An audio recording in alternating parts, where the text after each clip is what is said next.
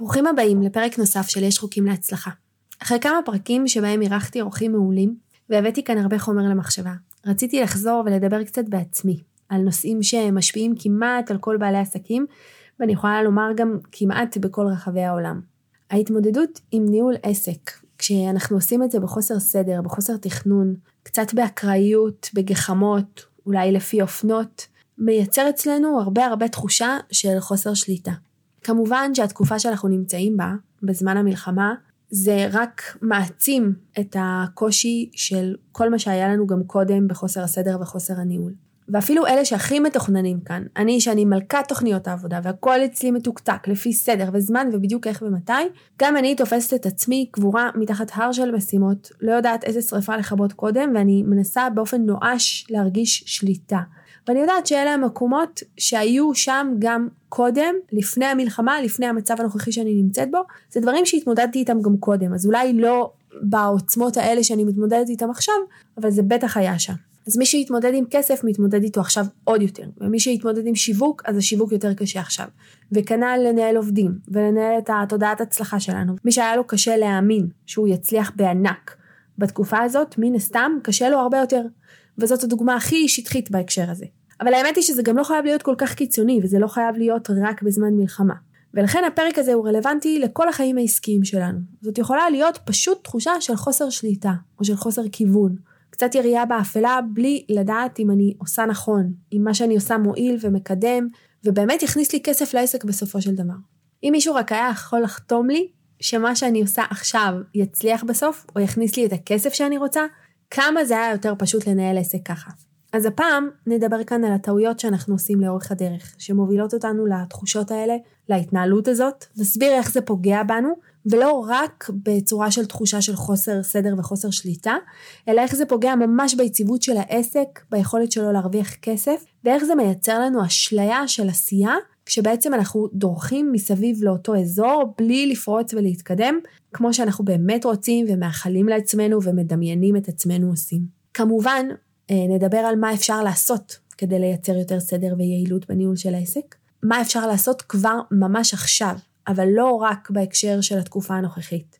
לא משנה אם זה עסק של אדם אחד עצמאי או עצמאית, או אם זה עסק של חברה שכבר יש להם עובדים וצוות גדול, אני אתן כאן כלים ממש מעשיים שאפשר להכניס לעסק עכשיו. ואחרי כל ההקדמה הזאת, יש חוקים להצלחה. בואו נדבר על זה.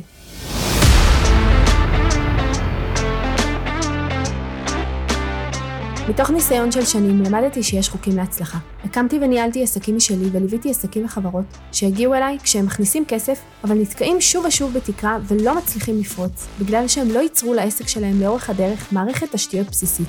אני מיכל שלם, מייסדת עוגן, חברה לייעוץ ואסטרטגיה עסקית. ואני מתמחה ביצירת סדר עסקי ותודעת הצלחה שלוקחים את העסק קדימה ולמעלה. אני מייעצת ומלווה עסקים וחברות בביסוס התנהלות עסקית נכונה ומאורגנת בניהול, בכספים ובשיווק. אני מעבירה הרצאות לארגונים וצוותי ניהול, הוצאתי תוכניות וקורסים דיגיטליים, וכאן, בפודקאסט הזה, אני מביאה את השיטות, התהליכים והתבניות של עסקים מצליחים. אני מתמקדת במה שכל אחד ואחת מכם תוכלו ליישם בעסק ולפרוץ. יש חוקים להצלחה, בואו נדבר על זה. כדי שנבין איך להתייעל בניהול של העסק ולייצר לעצמנו שליטה בתהליכים, שליטה אמיתית, ולא רק תחושה או אשליה של כן, כן, אני מחזיקה הכל, אבל בפועל שום דבר לא זז או קורה או קורס. חשוב שנבין קודם מה התהליכים שקורים לנו, ובעצם כמעט לכל בעלי עסקים בתבל, שחווים את העומס הזה, חוסר השליטה, קצת חוסר כיוון, איך, מה, מתי כדאי. אז יש שתי טעויות מרכזיות שמביאות אותנו למצב הזה. הראשונה היא התפיסה שלנו, שכדי שדברים יקרו נכון וטוב, במיוחד הדברים החשובים והמרכזיים בעסק, אנחנו אלה שצריכים לעשות אותם בעצמנו, או לכל הפחות לפקח עליהם מאוד מקרוב. בעצם בדרך הזאת אנחנו מייצרים לעצמנו קודם כל עומס והתעסקות. אנחנו גורמים לעצמנו להיות עם הראש למטה בביצוע ולא למעלה בתכנון. בעצם אנחנו מזניחים את התכנון, אנחנו מאבדים את השליטה על התמונה הגדולה, אנחנו קופצים מדבר לדבר, מנסים לפתור את כל הבעיות, פחות מתמקדים בדברים הגדולים, פחות מתעסקים בחזון ובהתפתחות. ובעצם, אם אני צריכה לתאר את זה באיזושהי תמונה, אז אני אוהבת לתאר את זה בצורה של בית עם קומה למטה ואיזושהי מרפסת. בעצם, כשאנחנו חושבים שאנחנו צריכים לעשות הכל בידיים שלנו, ושאם לא אנחנו נעשה את זה אז זה לא יצא טוב, אנחנו נשארים בקומה למטה. אנחנו מעבירים ארגזים מצד לצד, מטפלים בהכל, מסדרים הכל, כל הזמן, הכל עלינו. אנחנו נמצאים בכל מקום. גם אם יש לנו עובדים, אנחנו עדיין על זה כל הזמן. בעצם אנחנו לא עולים למרפסת.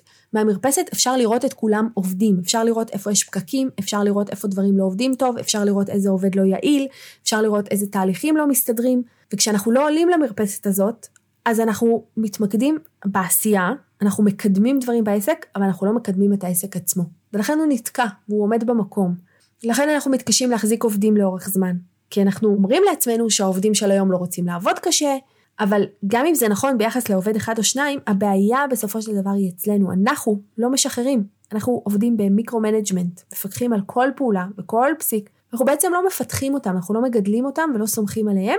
ואגב, גם כשאנחנו העובדים האלה, כשאנחנו עושים את כל הפעולות האלה, ואין לנו את הרגע הזה שאנחנו עולים למעלה ומייצרים איזושהי תמונת רוחב גדולה יותר, וכיוון ודרך, אנחנו מייצרים את זה לעצמנו, אנחנו שוחקים את עצמנו. בזמן האחרון סיימתי תהליך של ליווי עם בעלים של מאפייה מקומית מוכרת, שני שותפים, שהם פיקחו על כל שלב ושלב בתהליך של האפייה, מרמת מדידת הקמח ועד רמת רכיחת הציפורים, הם לא ראו את זה ככה. מבחינתם זה השם שלהם, זה הייחודיות של המאפייה, וזה התהליך הכי חשוב וקריטי שמתבצע שם כל יום.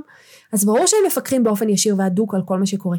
אבל ברגע שהם הסכימו לעשות צעד אחורה, הם הבינו שהם בעצם חנקו את העובדים שלהם. הם לא ייצרו שום עתודת הנהלה, הם טבעו במשימות שהם לא מגיעים אליהם, ודווקא כן דורשות את העיניים שלהם, והם בעצם לא תכננו באופן אקטיבי, יזום, שום פעולת התפתחות למאפייה. במקרה שלהם זאת עבודה פיזית, אבל זה יכול להיות גם ההתעקשות לעבור על כל מייל שנשלח, להיות נוכחים בכל ממשק עם הלקוחות, לענות לטלפונים בעצמנו, להיות בשירות לקוחות, להחזיק באופן צמוד ולא משחרר את יצירת התוכן לעסק. ועוד המון מקומות שנראים לנו מאוד מאוד קריטיים ומהותיים ואנחנו מתעקשים לעשות אותם בעצמנו ובסוף חונקים את עצמנו. בעולם הארגוני המיקרו ניהול מאט את קבלת ההחלטות, הוא מעכב חדשנות, הוא שוחק את האמון שאפשר להצליח בכלל עם העסק הזה. המון המון דברים שהם קריטיים והם בעצם הדלק של העסק פשוט לא קורים. זאת הבעיה הראשונה. והבעיה השנייה היא שבעצם הצד ההפוך של הבעיה הראשונה זה הרצון והשאיפה להיות ייחודיים, שיהיה לנו בידול וחוסר מיקוד וקפיצה מדבר לדבר. או במילים אחרות, זה קשור מאוד גם לעובדה שהאויב הגדול ביותר של הטוב מאוד הוא המושלם. החשיבות שאנחנו מייחסים לזה שהכל חייב להיות בול. התוכן שלנו צריך להיות הכי מעוצב והכי קולע, וחייב להיות לנו אתר. וכל מוצר שנוציא צריך להיות מדויק ברמות, וקהל היעד חייב להיות מפולח, ואנחנו צריכים בידול מדויק. ככה יוצא שאנחנו מתעסקים המון במסביב, ולא בעשייה עצמה של העסק. אם דיברנו קודם על זה שאנחנו מתעסקים בפעולות היומיומיות, בכיבוי שרפות, בעשייה, בזה שאנחנו לא משחררים לעובדים שלנו וחייבים לעשות הכל בעצמנו, ולא מסתכלים מלמעלה, אז הבעיה השנייה היא זה לא רק שאנחנו לא מסתכלים מלמעלה, אלא שכשאנחנו כבר עושים את מה שאנחנו עושים, אנחנו מתעסקים בה מסביב ולא בתכלס. זאת אומרת, אנחנו גם עושים הכל בידיים שלנו, גם מכבים את כל השרפות, גם מתערבים בהכל, וגם לא מתעסקים בסוף, אם בחרנו לעשות הכל בידיים שלנו, אז אנחנו גם לא עושים את הדברים החשובים, אלא נשארים בה מסביב. אנחנו קוברים את עצמנו במלא מלא התחלות של דברים שלא תמיד יש להם סוף, מתייאשים מתהליכים ארוכים, קופצים מדבר לדבר, ואנחנו לא מצליחים להתקדם. אני לא אומרת שדיוק קהל היעד או מציאת בידול זה דברים לא חשובים שלא צריך להתעסק איתם, הם כן. אבל אלה נושאים תהליכיים, נושאים שדורשים בירור, שמדברים עליהם בתהליך של ייעוץ, נושאים שעולים אצלי במסגרת ליווי ואני יודעת לשאול את השאלות הנכונות, לתת כיווני חשיבה, אבל גם לרווח, לאסוף את הדיון וגם להגמיש אותו, לאסוף ולשחרר, לאסוף ולשחרר, כי זה דברים שלוקח זמן לשים עליהם סימני קריאה. על קהל יעד, על בידול, גם אם זה נראה מאוד ברור ומובן מאליו, יש משהו בזה שעסק יוצא לדרך ואחר כך הוא מברר את הדברים האלה. ומצד שני, ההתעסקות האינסופית במיתוג, בנראות, באינסטגרם, בביו, ביצירת תוכן, בראיונות למוצרים, במפגשים, בכנסים, השתלמויות, כל הזמן למידה למידה, זה בעצם להתחבא מאחורי העשייה האמיתית. זה להימנע מלכלכת הידיים בעומק של המשימות שצריך באמת לעשות.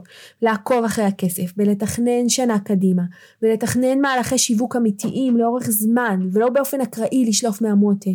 לא להיסחף אחרי אופנות, עכשיו מצלמים כאלה סרטונים, ומחר זה כבר ישן ומצלמים משהו אחר, ובכלל לא הספקנו להעלות את כל מה שצילמנו. ובעצם זה מייצר המון המון משימות והמון עשייה, אבל לא עשייה אפקטיבית. אז אם אתם מוצאים את עצמכם מתמודדים עם התופעות האלה בעסק, עם כולן או עם חלקן, אני מניחה שאתם חווים תחושה של חוסר שליטה וחוסר ניהול מסודר בעסק. עכשיו לפעמים הדברים נובעים גם מחוסר ידיעה, אני לא יודעת מה יותר חשוב עכשיו, אני לא יודעת מה סדר הדברים הנכון, אני מנסה ללמוד ולהשלים תוך כדי, כי בסוף אף אחד מאיתנו, כשהוא נכנס לתוך עסק, הוא לא למד לנהל עסק. אנחנו באים לעסק מתוך התחושה של השליחות, מתוך הרצון לעבוד במקצוע שלנו, או לעשות את מה שאנחנו טובים בו, ואנחנו לא תמיד מבינים שאנחנו פותחים עסק, שאנחנו לוקחים על עצמנו כובע שלם וגדול מאוד של ניהול. אז שתי הבעיות האלה שאנחנו מייצרים לעצמנו, הן גם לפעמים נובעות מזה, שאנחנו לא באמת יודעים לנהל.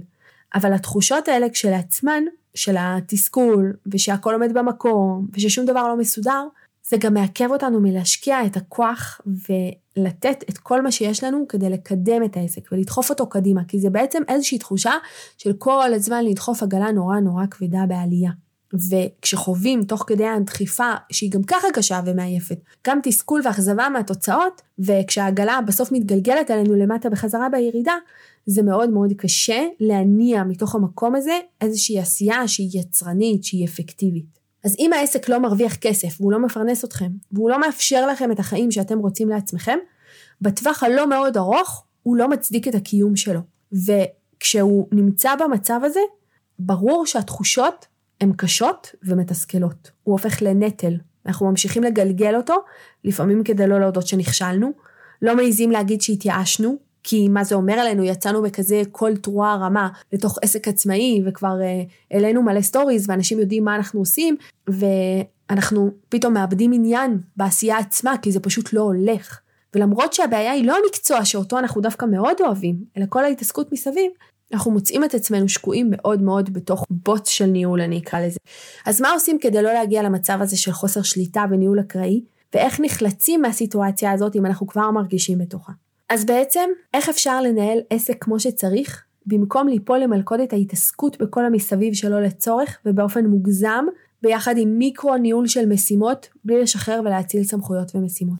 אז הנה חמישה דברים שאפשר לעשות כדי לייצר תשתית ניהולית נכונה יותר. מספיק שתעשו דבר אחד או שניים מהרשימה הזאת ותוכלו להרגיש שינוי בעסק. עסקים שהם מאוד מתחילים, בוודאי יוכלו לעשות דבר או שניים. עסקים שכבר מרגישים שיש להם את הדבר האחד או שניים הזה בתוך העסק שלהם והם רוצים עוד קפיצה, אז יש פה רשימה מספיק ארוכה בשביל שתוכלו לבחור לכם את מה אתם מכניסים. אז הדבר הראשון הוא שאין מנוס מתכנון, לפחות ברמה הבסיסית ביותר. בהדרכת מפת הכסף שיש אליה קישור בביו של האינסטגרם שלי, יש הדרכה קצרה ופשוטה של תכנון הכסף בעסק. ככל שמתחמקים יותר מלנהל את הכסף ולעבוד איתו מסודר, ככה פוגעים בעסק יותר ומתחילים להתעסק בכל המסביב באובר התעסקות כדי לא להגיע לכסף. אז תכנון ברמה הבסיסית זה לדעת מה קורה עם הכסף בעסק. כמה כסף העסק צריך להכניס כל חודש לפי שלושת מספרי הברזל, שאני מפרטת אותם בהדרכה הזאת של מפת הכסף, מה כוללות ההכנסות, וזה לא רק לכסות הוצאות. תכנון ברמה הבסיסית זה גם לו"ז יומי ושבועי שכולל הגדרה של משימות על, זאת אומרת שלוש משימות שאני חייבת לעשות היום, לא משנה מה.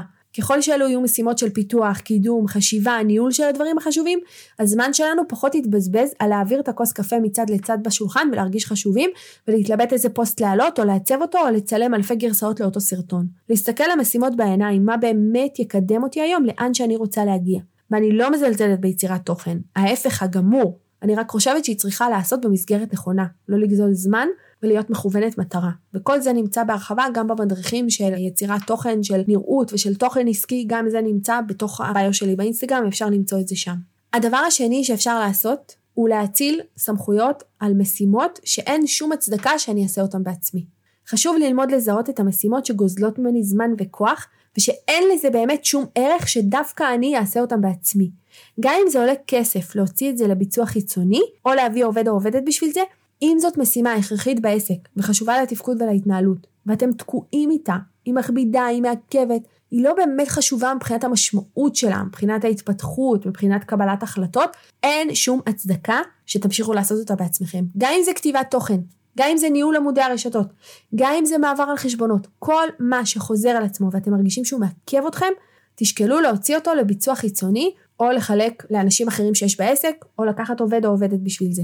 תבינו שאם לא תעשו את זה ותמשיכו לעשות את הדברים האלה, זה יעכב אתכם וזה ימנע מכם לצמוח. יכול להיות שעכשיו אתם חוסכים את הכסף, או חוסכים את ה... להעסיק את העובד או העובדת, או חוסכים את ההתעסקות בלהוציא כל הזמן משימות החוצה, אבל בסוף אתם לא חוסכים, אתם עושים לעצמכם נזק. כי אתם בסוף בסוף חוסכים מעצמכם להרוויח מהעסק כמו שצריך. הדבר השלישי שאפשר לעשות זה להשתמש בטכנולוגיה. שום דבר בעולם לא מתקדם ומגיע לשיאים ופורץ תקרות כשהוא נשאר מאחורה מבחינת קדמה וטכנולוגיה. זה יכול להיות אפליקציות לניהול זמן, ניהול משימות, צ'אט GPT, תוכנות של בינה מלאכותית, אלקסה או סירי בתור מזכירות שלומדות את ההתנהלות שלכם, בוטים לוואטסאפ כמענה לקוחות, זה לא משנה באיזה משימה אתם נתקלים, יש לרובן פתרונות טכנולוגיים, תשתמשו בהם. כן, זה עולה כסף בדרך כלל וזה בהמשך למה שאמרתי על הסעיף הקודם. גם אם זה ישרת אתכם למעט זמן, גם אם תנסו ותגלו שעשיתם טעות ואתם בכלל צריכים משהו אחר. אין דרך להתקדם בלי לעשות את הקפיצה הזאת לתוך הטכנולוגיה. כמובן שהסכומים האלה שאתם הולכים להוציא על הפיתוח הטכנולוגי, צריכים להיכנס לתוך מפת הכסף ולהיות מתוכננים ולא אקראיים ובשליפה. אבל תכניסו אותם לתקציב ותלמדו להשתמש בהם. כאן אני שמה כוכבית, לא בכל טכנולוגיה צריך לדעת להשתמש בעצמנו. אין שום בעיה לעבוד עם אנשים שמבינים בזה יותר ויכולים לעזור לנו ולקדם אותנו. אם אתם לא רוצים עכשיו ללמוד איך לעבוד עם וורדפרס ואיך לבנות את האתר שלכם או להכניס לתוכו תוכן בעצמכם, תעבירו את זה למישהו שיעשה את זה במקומכם, וזה מחזיר אותי לדבר השני שדיברנו עליו קודם. הדבר הרביעי שאפשר לעשות זה לנהל מעקב אחרי ההתקדמות שלכם. החלטתם שהמשימות שלכם להיום הם 1, 2, 3 ולא הצלחתם לבצע אחת או יותר מהן, תדאגו שזה נכנס ללוז להמשך השבוע, שהן לא הולכות לאיבוד. שמתם לב שיש משימה שכבר נדחתה פעמיים, למרות שהגדרתם אותה כמשימה חשובה לביצוע, תבדקו למה היא נדחית. לא ישר לשבץ אותה הלאה לתוך הלוז. אם זאת משימה גדולה מדי, אולי צריך לפרק אותה למשימות קטנות ולשבץ אותן בלוז בתור משימות קטנות. אם זאת משימה שהתייתרה, או שהיא כבר לא חשובה, תורידו אותה מהלוז, אל תעבירו אותה הלאה שוב ושוב. אם זאת משימה שיש לכם קושי בביצוע שלה, תבדקו מה הקושי. אולי מישהו אחר יכול לעשות את זה, אולי מישהו אחר יכול לעזור, אולי צריך לפתור את הקושי באיזושהי דרך אחרת, וזאת משימה בפני עצמה לפתור את הקושי הזה. קבעתם לעצמכם יעד הכנסות מסוים ולא הגעתם אליו, תבדקו למה. אל תמשיכו באותה הדרך מתוך ציפייה או תקווה שדברים ישתנו לבד או שבסוף הכל יסתדר. תנהלו מעקב אחרי הפעולות שאתם עושים. מדי פעם תחזרו אחורה, תסתכלו מה עבד, מה לא עבד, ותנסו לשנות תוך כדי תנועה. לא רק להגיע לתכנון של תחילת שנה, לתכנן איזושהי תוכנית מאוד מאוד יפה, ובסוף לראות שהיא לא עובדת, או שהיא לא מתממשת בפועל, או שדברים לא קורים כמו שתכננתם. כי אז זה לעבוד על עצמנו, כי יופי, עשינו תכנון, אנחנו מאוד מרוצים מעצמנו, ואנחנו לא עוקבים אחרי מה שקורה בפועל, אנחנו לא עוקבים אחרי הדברים שבאמת צריכים לקרות. והדבר האחרון שאפשר לעשות, כמובן שיש עוד הרבה, אבל הדבר החמישי שעליו אני אדבר כאן, יש דברים שאפשר ללמוד לעשות ולשנות ולפתח רק כשאנחנו נעזרים במי שכבר עשה את זה.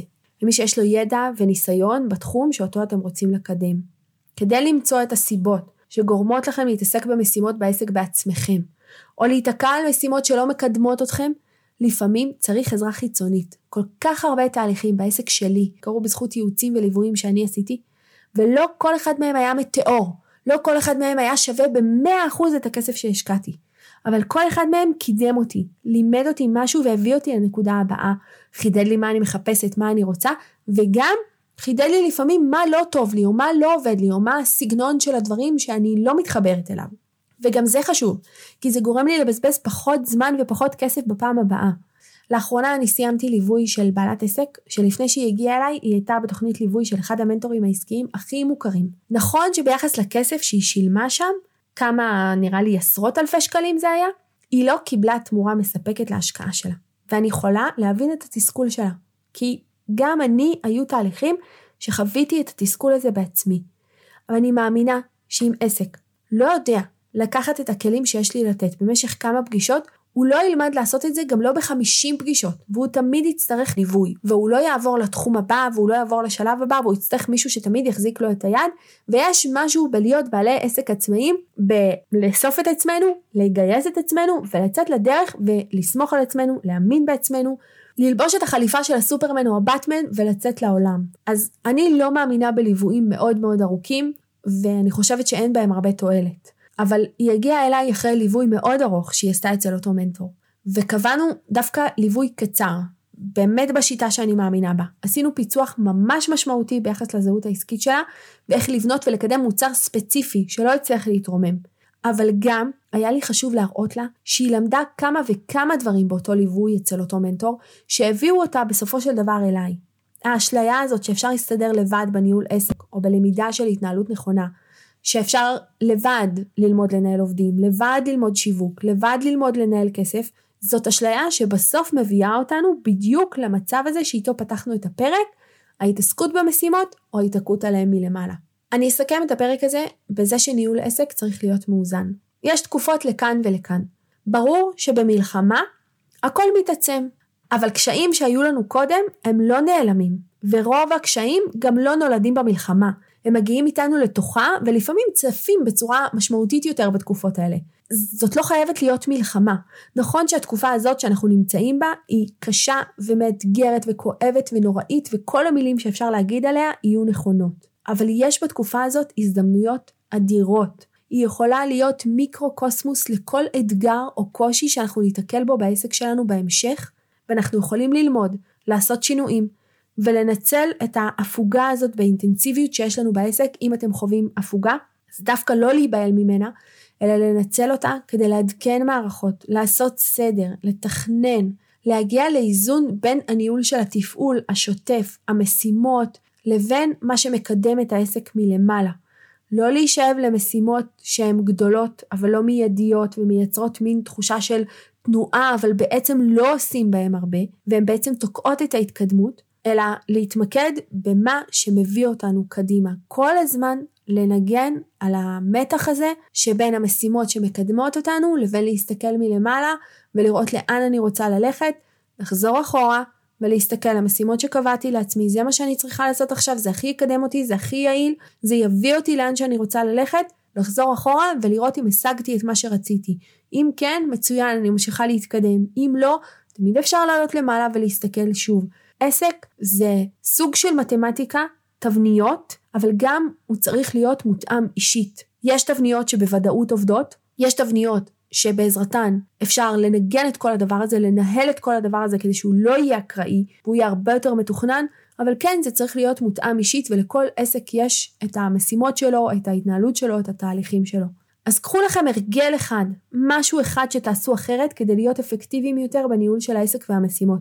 משהו אחד שיביא אתכם לתוך ההתפתחות והרווחים המשמעותיים מהעסק, כדי שהוא באמת יהיה משהו ששווה לכם להחזיק, ששווה לכם להשקיע בו זמן, ששווה לכם להשקיע בו מחשבה, שווה לכם להשקיע בו כסף, ששווה לכם לדאוג בשבילו, או לרצות שהוא יצליח, או לחשוב עליו כל כך הרבה, כל הדבר הזה צריך להיות שווה בסוף את הכסף שהוא מכניס. ניהול של עסק הוא דבר שצריך ללמוד אותו וגם להתאים אותו אישית אליכם. אז בטח שמעתם פה דברים שיכולים להתאים לכם, ובטח למדתם פה משהו שאפשר להכניס לתוך הניהול של העסק, אבל יש עוד המון ידע ומידע שאפשר לצרוך בהקשר הזה של ניהול עסק, רק אני מזכירה שוב, לא להיתקע בתוך המקום הזה של ללמוד איך לנהל. לגשת באמת למשימות שמקדמות את העסק, לגשת באמת למשימות שמכניסות לעסק הזה כסף. אם אהבתם את הפרק הזה, אם למדתם ממנו משהו, או קיבלתם ערך לעסק שלכם, או לחיים מהדברים ששמעתם כאן, אני אשמח שתשתפו אותו ברשתות החברתיות, תשלחו אותו לאנשים שישמחו לשמוע והוא יעזור גם להם, ותעזרו לי להפיץ אותו הלאה.